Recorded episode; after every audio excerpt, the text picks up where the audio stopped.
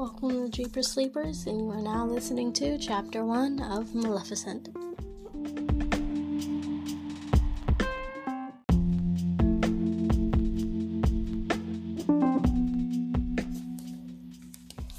The Blue Fairy flew quickly away from the young boy as his frightening furry creature. With his frightening furry creature. As she made her way farther and farther into the moors, the sun set farther and farther into the horizon, re- releasing hues of brilliant pinks, purples, and blues. The sky grew darker, and the sounds of nature grew, became louder. There were there were hoots and owls, the crying of the crows, crows, the crows, and the buzzing of and the buzzing of the drones, and the buzzing of the drone, the buzzing drone of bugs as they as they went from flower to flower behind her. The trees provided a natural barrier to the world faded into the distance, but a bigger and older one came into view. Bigger and older ones came into view.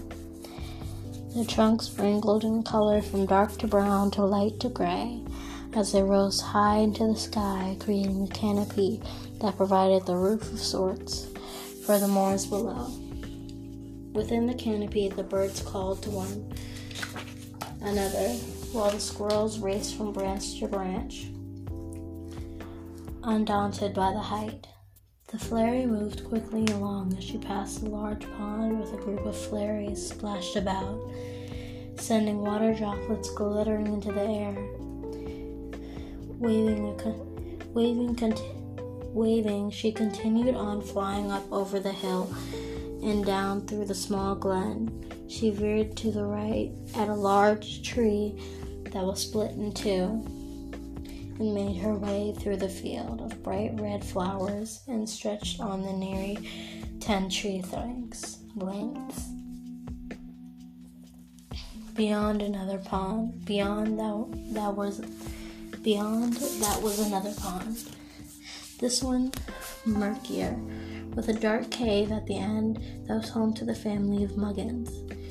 She ducked her head so not to make eye, eye contact. The tiny creatures with their big ears and foreheads were always wrinkled, as they tend to worry about everything. They're sweet, but they were just a bit too relaxed with their housekeeping for her taste. The Dew Fairy's wings beat faster and faster. Finally, she arrived at the beautiful wooden grove, the Flairy Mound. It was a heavy heart of moors. It was the very it was the very heart of moors. The mound was special place was the mound was a special place for all who lived there, imbued imbued with magic. The flairy mound practically pulsed with energy drawn from the creatures, and Flora inhabited it. A naturally circular It consisted of large beet pogs, several main streams, several, small streams, and taking up most of the room. A large tree that sat perched above everything, landing on a small rock on the edge of bogs. On the edge of a bog, they knew that Flare. They knew that the Dew Fairy looked around and smiled. No. At the edge of the bog, the Dew Fairy looked around and smiled, happy to be home to see familiar faces. There was a grunt of a wallerbog as he sat un, un, unglainly, as he set his unglainly body onto the mug, onto the muggy bog to join the several other creatures that had long pointy ears and hung out from the sides of their heads and thick and fringed with pink. Together they sat there slobbered they sat there slobber dripping into the bog, creating more mud, which helped it survive.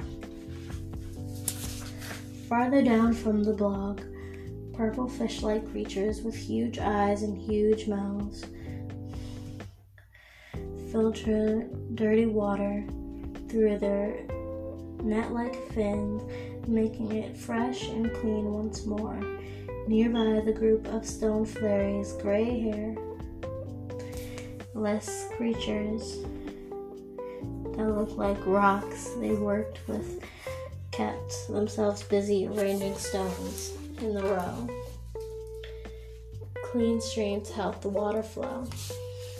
Everywhere in wood everywhere in the wooded grove the creatures work together to keep the natural balance and harmony.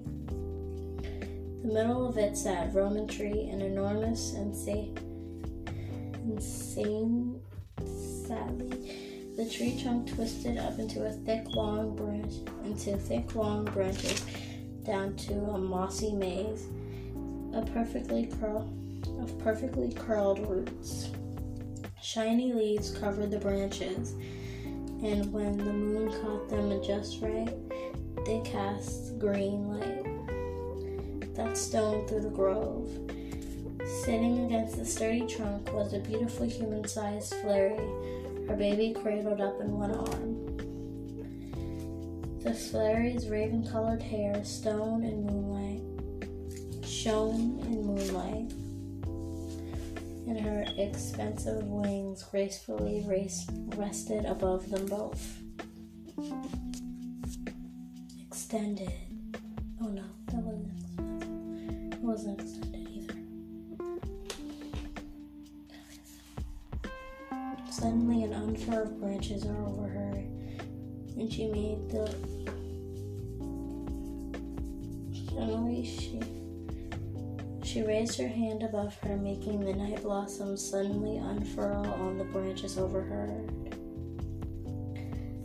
She made the leaves and flowers dance, swaying to the tune of her song as her daughter was lulled to sleep. Hermia called a warm voice behind her. Suddenly, a tall, handsome fairy appeared by her side. It was her husband, Lysander. His green eyes gleaming and brightly as the stars above them. Shh, she chimed gently. She's fast asleep. Ah, she is. He smiled and tilted his head, basking at the vision of his sleeping beauty. He bent down to kiss his daughter on the forehead and embraced his wife. How'd it go?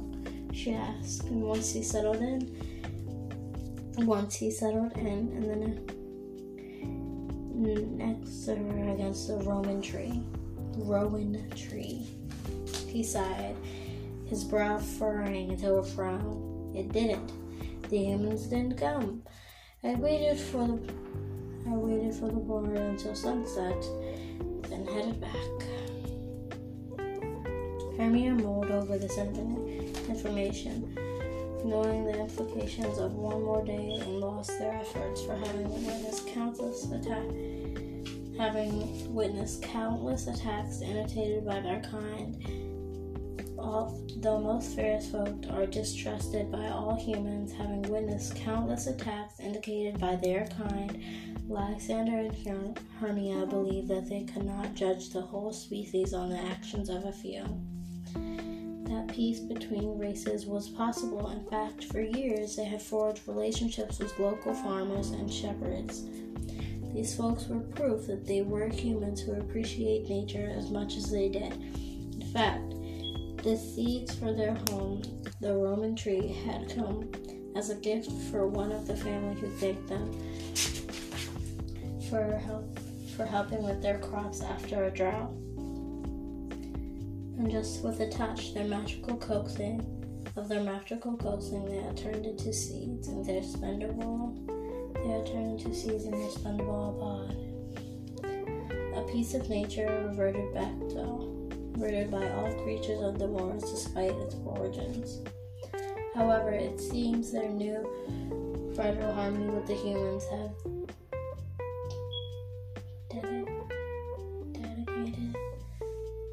as delicate with the humans as delicate as a twig was in danger of snapping.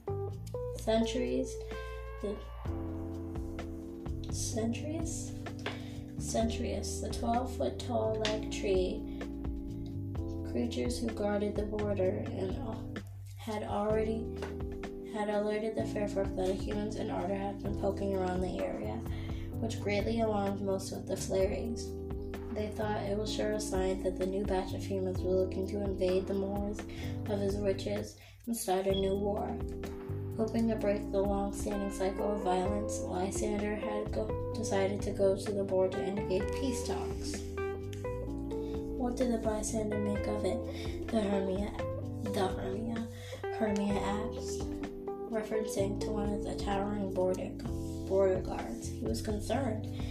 They have been coming to the great waterfall every day since the same time for a week, and it's been strange they suddenly stopped their visits. Hermia didn't respond. The silence was thick between, between them, but they had each knew that there another thing was on each other's minds. The foolish hope that perhaps these humans merely wanted to explore the moors, or this, or their mission was miraculous. They had abandoned it. The fear that had missed out the fear that they had missed the opportunity to change the course of history to the great peaceful and environment in which their daughter would grow, the, un- the inevitable foreboding tension in the air. Tomorrow, Lysander said, breaking the silence, I will return tomorrow, and I will go with you. Remy said, I need to be there. Maleficent will be in good hands with the others. Amad a mild wind breezed through the branches. Hermia rested her head on Lysander's shoulder. He rested with his hand on hers. With that, despite the heaviness in their hearts, they joined their daughter in the calm sleep under the rustling leaves of the rowan tree. There was screeching of the birds first, then the screaming. We're heading to the front lines. Lysander explained. Robin looked at them for a moment, then then he nodded. He knew about their long-standing efforts to indicate peace and how much it would how it would mean to stop the fighting for good. Arguing with them would just only be a waste of time. All right then, he replied, but follow me to bar to the bar on your way there. Don't think don't think I could hold her don't think I could hold her myself. The flares flew, flew single file, silent and amid in the loud in the loud disorder around them. Only when Maleficent was kissed by her parents, gently placed inside of a cozy burrow, and surrounded by a melange of colorful creatures co- cooling over her and and did, and did any of them over cooling over her? Did any of them speak? Thank you, Lysander said to Robin meaningfully. We'll be back as soon as we can. Then Hermia swiftly took off, and then he and Hermia swiftly took off into the black night once more, heading towards the loud noise and flashing lights at the border until they looked at small raven soaring in the sky. As soon as they were out of sight, Robin turned to the resting baby, her lips slightly parted and her stomach moving with sleepy waves of breath. Breath. breath. She did not know that her parents had just flown off into danger, so the Moors would have thrived once more. Keep sleeping, love, Hazel whispered. We'll look after you.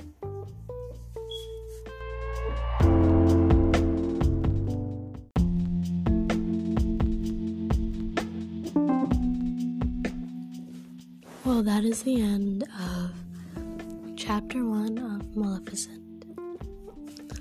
I hope you had a good read. Well, listen. And I'll see you next Monday on Jeepers Sleepers.